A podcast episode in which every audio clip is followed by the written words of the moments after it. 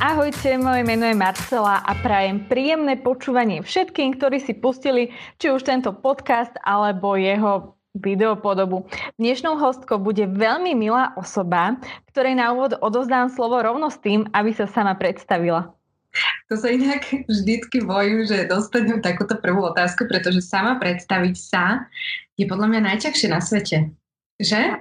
Áno, a hlavne stručne. A hlavne Ale poď do toho. Tak ja, ja vám iba veľmi vás zdravím. Nastavím si taký podcastový príjemný hlas, ktorý som zdedila po mne. A e, veľmi vás zdravím, dúfam, že sa máte dobre. Ja som Ema.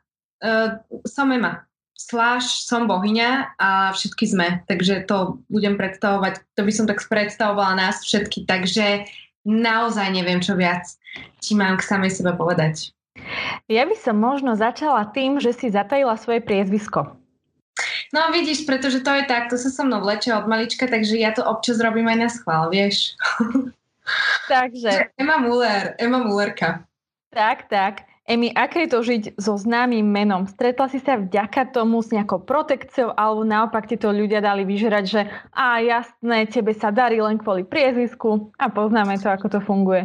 Jasné, s obidvo, samozrejme, že som sa stretla s oboma, oboma stranami a vieš, väčšinou áno, je polovica ľudí alebo e, časť ľudí, ktorí si myslia, že ona to dokázala vďaka svojim rodičom, ale potom je ďalšia polovica ľudí, ktorí si zase myslia, že ona toho nikdy nedokáže toľko, koľko dokázali jej rodičia. Mm-hmm. Takže takúto vec, alebo žiť so slávnym priezviskom sa môžeš naozaj pozerať z, dvoma, z, z dvoch strán. A ja už ja tu žijem 9 rokov v Paríži, nikto nevie, kto je Muller, kto je Millerová. Raz ma volá niekto Muller, raz ma volá Millerová. Tu nechápu, že to je to isté meno. Vieš, čiže to im ešte vysvetľujem, prečo sa tak volám, že môj otec je Miller, ale že ženám vlastne u nás dodávaš oba, takže ja sa vôbec na tým už dávno nepozastavujem, ale samozrejme doma, keď niekedy dojdem domov, um, alebo doteraz na Instagrame uh, dostávam tieto otázky, aj keď musím ti povedať, a to ma veľmi teší, že stále viac a viac mi prichádza ju správy typu ja som ani nevedel, kto je tvoj otec. Ja patrím tiež k týmto ľuďom. To je super, to sa vždycky tak strašne teším, ani si nevieš predstaviť, ako moc. Ja som ťa spoznala asi práve vďaka tvojej práci, ku ktorej sa tiež dostaneme, ale mňa zaujalo aj to, že si povedala, že už 9 rokov žiješ v Paríži. Takže povedz mi, prečo Paríž, ako si sa tam ocitla a aký je Paríž ako miesto na život?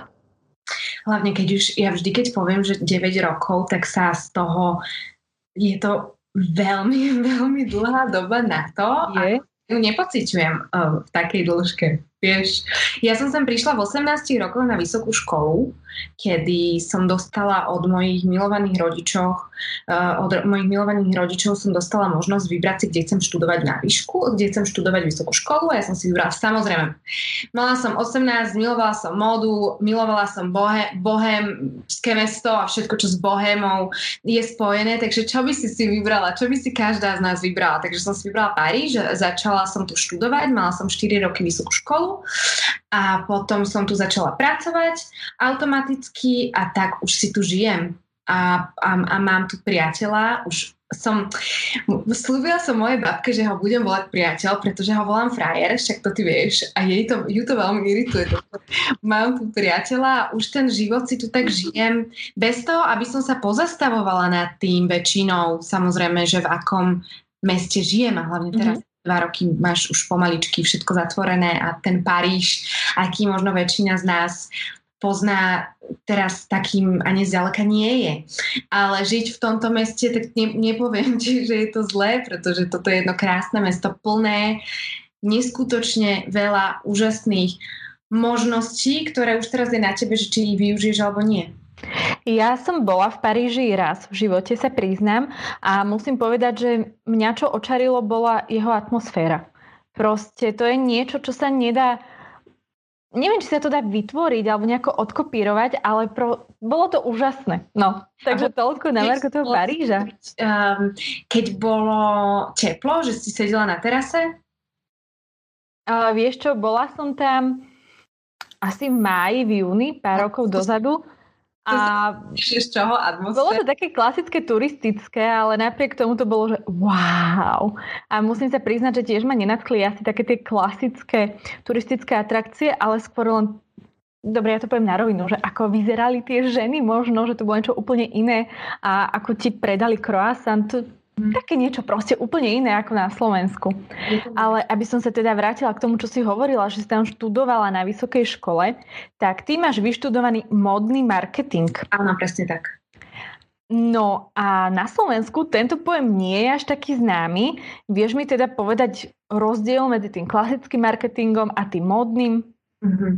No takto, moja škola sa rozdielovala na dve časti. Jedna časť bola tá kreatívna, čiže poviem to veľmi jednoducho, keď sa chceš stať fa- modným uh, návrhárom, tak ideš tam a študuješ uh, strihy a všetky tieto ostatné veci, plus um, aj de- de- dejiny a et- históriu a také tie, kla- tie, ako sa to povie, teóriu, áno, mm-hmm. teóriu. A potom máš druhú stranu marketing alebo tú biznisovú stranu. Čiže keď to dáme do placu, tak všetko, čo potrebuješ vedieť na to, aby si to svoje vytvorené, tú svoju vytvorenú značku alebo to svoje vytvorené oblečko vedela predať, vedela správne komunikovať, um, visual merchandising, um, public relations, čiže celá tá business strana módy sa učíš na modnom marketingu. Ale je to marketing sám o sebe. Samozrejme, že je to štrukturované tak, že máš základy marketingu, ako má neviem ti povedať každá business school, pretože ja som chodila iba na túto, ale ako ma, marketing je iba jeden, ale máš rôzne odvetvia. A v tej mojej škole sme, mali, sme to mali zamerané na modu. Mm-hmm. Myslím si, že na Slovensku niečo takéto nie, nie je. Sama mám vyštudovaný marketing a bolo to veľmi široké spektrum a taká tá klasická teória, ale že by sme sa orientovali na nejakú oblasť, to nie. Preto ma to aj tak zaujalo a chcela som sa to spýtať. A ty si tieto svoje znalosti pravdepodobne využila aj pri tvorbe svojho projektu. Neviem, či ho skôr nazvať Som bohyňa alebo MAM, s čím sa viac stotožňuješ ty? Vieš, to je veľ, veľká sranda, pretože ja som si naozaj ten projekt vytvorila, teda nám ho vytvorila um, pod MAM. Vymyslela som si taký branding, ja som celý um, ž- celý život, dlhé roky mala toto s MAM v hlave, pretože sme sa tak s mojim otcom rozprávali, že on mi vždy tak hovoril, že raz, keď budeš mať nejakú značku, že mala by sa volať MAM. A ja som si to tak dala do hlavy, že raz niečo, nejaký môj projekt sa bude volať MAM. Takže chcela som, aby to malo taký pevný základ, alebo aby to malo nejaký branding, čokoľvek, mm-hmm. Čo urobím. Vieš?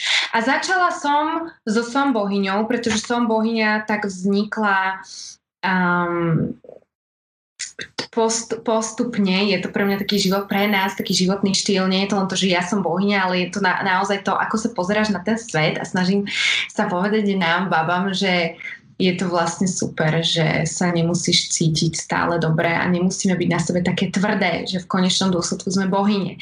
Takže ja som chcela som bohyňa a chcela som MAM, ale s tým, aby ten projekt mal nejaký silný, pevný základ a môžeš sa z neho možno nevieš, nevieme kam sa to dostane, tak chcela som, aby sa to volalo inak ako som bohyňa. A som mm-hmm. bohyňa môže volať všetko. Vieš, MAM má teraz normálne jednu identitu, ale možno ich bude mať viac tých identít, vieš.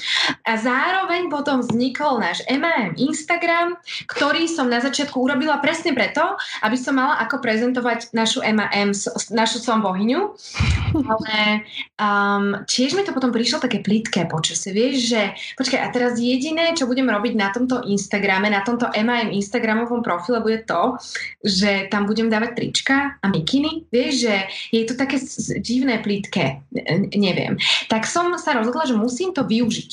A tým, že my sme komunita, pretože tak nás beriem a naozaj preto hovorím, som bohyňa všetky sme, pretože sme komunita žien, ktoré držíme spolu a obrátime sa na seba, keď niečo potrebujeme, tak proste zároveň som chcela túto MAM vytvoriť alebo dať do takého že z toho bude proste komunita. Vidíš, ako sa mi ťažko rozpráva, že spravím komunitu a preto napríklad teraz, keď otvoríš MAM Instagram, mm-hmm. tak mhm. vidíš umenie nemám na to čas, musím si, aj to mám napísané v diári, nemám na to toľko času, koľko by som chcela, ale chcem vzdielať umenie a talent nás žien, aby to naozaj bola komunita a podpora nás všetkých. Čiže je to hlavne M. To je to, že M a pod tým jedna časť je som bohyňa, jedna časť bude niečo iné, tak? Čo takto nie. Ja si myslím, že je to M som bohyňa. Alebo dokopy. by M.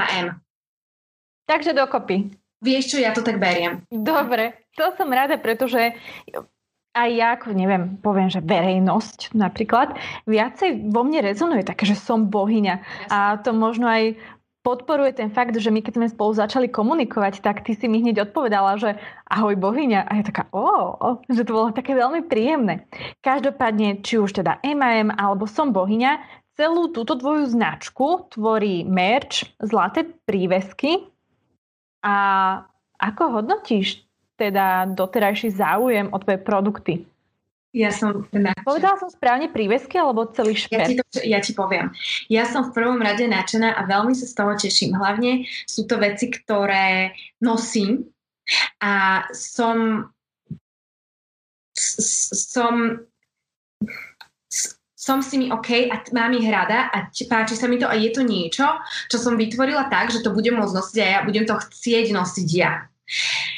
Takže merch uh, alebo som bohyňa, teraz sme mali som do seba valentínske, neviem, či si všimla. Mali sme som do seba valentínsku kolekciu a teraz teda tá stálejšia alebo tá stála uh, kolekcia je som bohyňa a sú to veci, ktoré trička máme všetky organické, mikiny zatiaľ nie, ale materiál je úžasný a pracujeme na tom, alebo ja teda pracujem na tom, ja chalani z merču sú skvelí, ale určite si povedia veľakrát, že daj nám už prosím čo pokoj, pretože stále sa snažím, aby to bolo lepšie a hlavne som tam naozaj pre tie baby, ktoré si to kúpia nevedia alebo si to zadovážia alebo nevedia akú veľkosť a snažím sa odpísať a vidieť každú jednu správu a pomôcť.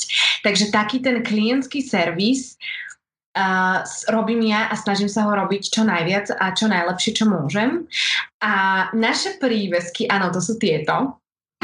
To je vlastne zrkadielko, čiže s Jessicou, s ktorou mám, na, s ktorou mám túto kolaboráciu, um, som sa rozprávala, vidíš, teraz, teraz tí, čo počúvajú náš podcast, ja vám to, iba, ja vám to teda um, opíšem. Takže mám na maličku prsteň, ktorý darovala Jessica, ktorá má svoju značku a robí šperky vyrábané na Slovensku a na mieru a, a, a ručne, prepáč. Čiže ide tam o tú kvalitu naozaj veľmi moc a to, to, to, na tom mi veľmi záležalo mne osobne pri tomto našom projekte a začali sme sa rozprávať, že poďme niečo spolu spraviť.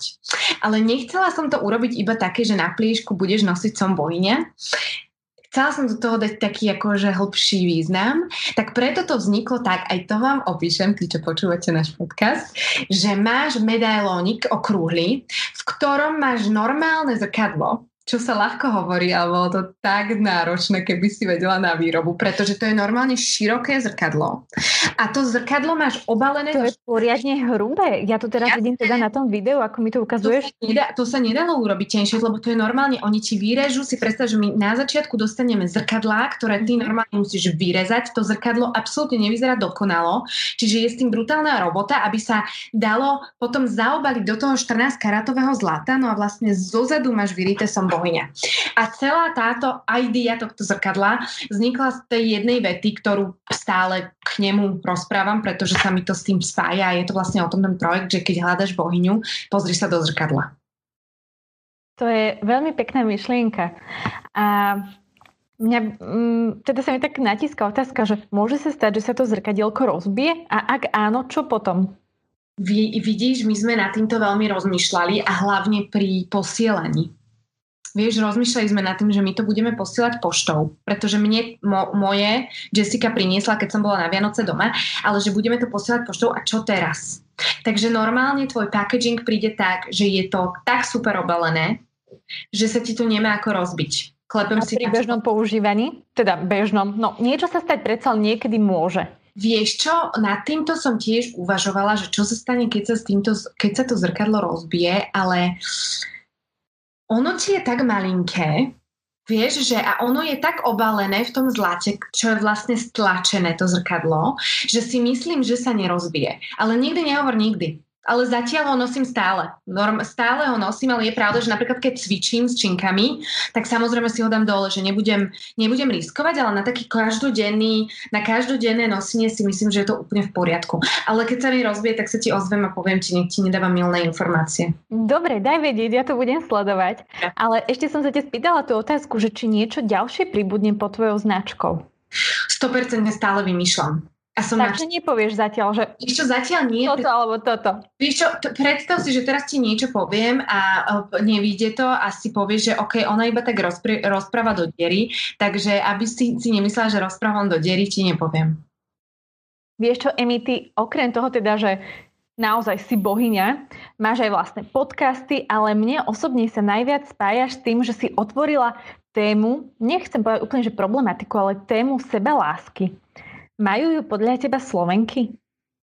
Hlavne, poviem ti hneď na začiatok jednu vec. Ja si, ja nerozdelujem ženy na Slovenky, Češky, Francúzsky a ve, veľakrát dostanem takúto otázku, že v čom sú Slovenky iné ako Francúzsky napríklad, vieš, alebo ľúbia sa Slovenky viac ako Francúzsky, neviem.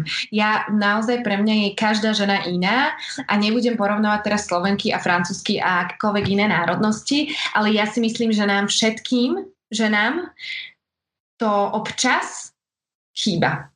A niektorej z nás to chýba viac a niektorej z nás to chýba menej, niektorej častejšie, niektorej menej často podľa toho, aká je sebavedomá, podľa toho, ako veľmi sa jej páči jej momentálny život a ako veľmi sa jej momentálne páči to, ako ona vyzerá, pretože to je so sebeláskou obrovsky spojené, to určite vieš sama a záleží na tom, ako sa sebe páčiš ty sama, keď sa bavíme o nejakej sebeláske, sebeláske a láske mňa, mňa, mňa ku mne. Um, vieš čo, ono je to podľa mňa veľmi zaujímavé, pretože keď už tú ženu možno nielen ženu, ale osobu niečo trápi, mm-hmm. málo kedy príde na to, že je to spojené s tou láskou k sebe samému. Mm-hmm. Naozaj potom musí nejako hlbšie pátrať, nedá sa to učiť len tak zo dňa na deň. Ako si ty prišla na tento pojem? Zrodilo sa to nejako u teba postupne, alebo je za tým nejaká väčšia udalosť? udalosť? No hlavne um, ja som na to prišla tak, že som videla um, podľa toho, ako sa práve cíti moje koži, mm-hmm. že tak, ako som ti povedala predtým, naozaj mi od toho um, a naozaj sa mi odzrkadluje od toho môj momentálny život a to, ako sa mi dobre žije alebo zle žije v živote a rozhodnutia, ktoré robím, sú dobré alebo zlé pre mňa naozaj podľa toho, či sa ľúbim. Pretože keď sa teraz nebudem ľúbiť, tak budem robiť veci, ktoré mi ubližujú, pretože možno v tom momente sú pre nás dobré, pre mňa dobré a mám ich rada, užívam si to, ale veľmi dobre viem, že v konečnom dôsledku mi to obrovsky ubližuje. Takže ja to, že je najdôležitejšia sebaláska, seba, neviem doteraz, je to sebe alebo seba? Ja si myslím, že... Ja to... neviem, neviem, ale používam aj aj tak, že máš ja odpustené, ak sa ti budeš hovoriť raz tak, raz tak. Tak dajme, že sebaláska, takže um, naozaj je tá sebaláska veľmi dôležitá na to, ako sa máš ty a ako potom riešiš celý ten tvoj život a zariaduješ si veci v, v dennom, každodennom, každonočnom živote. Ale takže na to som prišla samozrejme týmto vnímaním seba a počúvaním sa, pretože veľakrát sa nepočúvame. Takže podľa mňa ten prvý step je taký, že naozaj musíš počúvať seba a vedieť, že je, je, niečo sa ti tam deje. Čiže je teraz na tebe, že či zavrieš oči, alebo že či si sadneš do nejakého ticha a budeš sa so sebou rozprávať a budeš sa snažiť prísť na ten problém a čo sa deje. A väčšinou je to veľmi spojené s tým, ako sa lúbiš a nelúbiš, ale toto všetko neznamená, a to je veľmi dôležité, pretože veľakrát o, si to ľudia myslia a, alebo sa tak ma pýtajú, že a ako si teda sa začala ľúbiť? Alebo ako si tú sebelásku, sebelásku teda našla? A ja som ju nenašla. Tam ten zlomový moment nie je v mojej skúsenosti alebo v mojom prípade aspoň, pretože ja sa naozaj ľúbim, nelúbim každý deň a je tam moment, kedy sa ľúbim viac a keď je tam moment, kedy sa ľúbim najviac alebo najmenej na svete a naozaj potom je to o tom akceptovaní samej seba, ktoré ma priviedlo k tomu, že som bohyňa. A že naozaj, keď sa akceptuješ, takže či sa v momente nelúbiš alebo ľúbiš, tak urobíš všetko preto, aby si sa k tej láske dostala. Vieš? Uh, ja som sa možno pýtala aj na taký ten proces toho, neviem teda, ako si žila predtým, ako si sa stala tou bohyňou, ktorou si pravdepodobne vždy aj bola, len si to možno nevždy uvedomila, ale teda keď bola aj nejaká ťažšia chvíľka, tak my ženy máme tak vo zvyku niekedy hysterčiť, ale kedy sa stalo to, že si zastala začala si počúvať o, svoje myšlienky, samu seba a proste dopriala si si na všetko čas možno. Alebo nevnímaš nejaký taký bod, že že naozaj, že to tak nejako prišlo postupne? Prišlo to postupne. Tam bod nebol. A ja veľa píšem a píšem aj, píšem vlastne, začala som písať do Vogu, to bolo prvýkrát, kedy som začala písať pre baby, pre nás, že som si to nepísala iba ja sama, ale veľakrát som sa vypisovala z mojich uh, otázok a problémov. A prichádzala som na to, čo, čo je v tom, aký problém práve tým, že som o tom písala a ja som si tak akože nejak tým písaním našla um, to, prečo sa tak cítim, alebo to, prečo mi tak práve v tomto momente je. A takže ja si myslím, ale to si každá, to si každá nájde. Vieš, keď sa cítiš super ma- s malovaním a potrebuješ malovať, aby si sa počúvala, aby si prišla na nejaké myšlienky tvoje, ktoré v sebe hľadáš, ale neprídeš na ne, pretože si ovplyvnená všetkým, čo sa všetkým cirkusom, čo sa deje v tom živote, tak keď maluješ, tak maluj v tom prípade. Vieš, že ja napríklad píšem a viem, že vďaka tomu písaniu som sa začala počúvať viac ako predtým. Ale viem, že som ešte úplne na začiatku tejto cesty a možno už to takto bude, ale viem, že sa zmením a možno keď sa spolu budeme rozprávať o 5 rokov, tak ti poviem niečo úplne iné a hlavne ti poviem, že preboha, ako som ti toto mohla povedať. Takže ja, ja si myslím, myslím, že aj to, čo si teraz uviedla, je veľmi dôležité pre každú ženu, ktorá nie je úplne so sebou spokojná alebo so svojím životom, alebo ju máte rôzne pocity, aby zastala, aby sa nadýchla, aby skúsila napísať to, aký mala deň, aby skúsila namalovať svoje pocity, alebo napríklad ja som začala praktizovať takú veľmi milú vec, že každý večer pred spaním poviem, čo ma v daný deň potešilo. A mhm. tým, že si to poviem, tak ako keby viacej je toho po- pozitivizmu v mojom živote, lebo nachádzam len to pozitívne, nesústredím sa na to zle. A myslím, že to je veľmi dobré pre každú ženu. Aspoň malými krôčikmi sa dostať mimo svojho tieňa. Presne tak. Si bohyňa. Aj ty si bohyňa. Emi, čas na tento rozhovor sa nám neúprosne blíži ku koncu, respektíve už nám možno aj vypršal. A tak by som ti veľmi pekne chcela poďakovať, že si si našla čas na tento rozhovor so mnou, prostredníctvom ktorého si mohla inšpirovať ďalších ľudí, pretože podľa mňa tento rozhovor bol fakt perfektný. Ach, veľa som rozprávala, ale to ja vždy prepáč. To je pravda, ale bolo to naozaj príjemné. Ja by som ťa dokázala počúvať oveľa dlhšie aj mi úprimne ľúto, že nemáme ten čas, ja neviem, hodinový alebo viac a viac, ale verím, že kto bude mať záujem sa dozvedieť viacej, či už o tebe alebo o tvojom živote, tak pôjde na tvoj Instagram. Určite tam veľa zaujímavého. Asi úžasná, príjemná a ide z teba energia, nikdy ju nestratím. Emi, ďakujem veľmi pekne, prajem ti všetko dobré a maj ešte parádny deň. Ďakujem aj ty. A nezabúdaj si bohyňa. A nezabúdaj aj ty. Ani ty. Čau. Ahoj.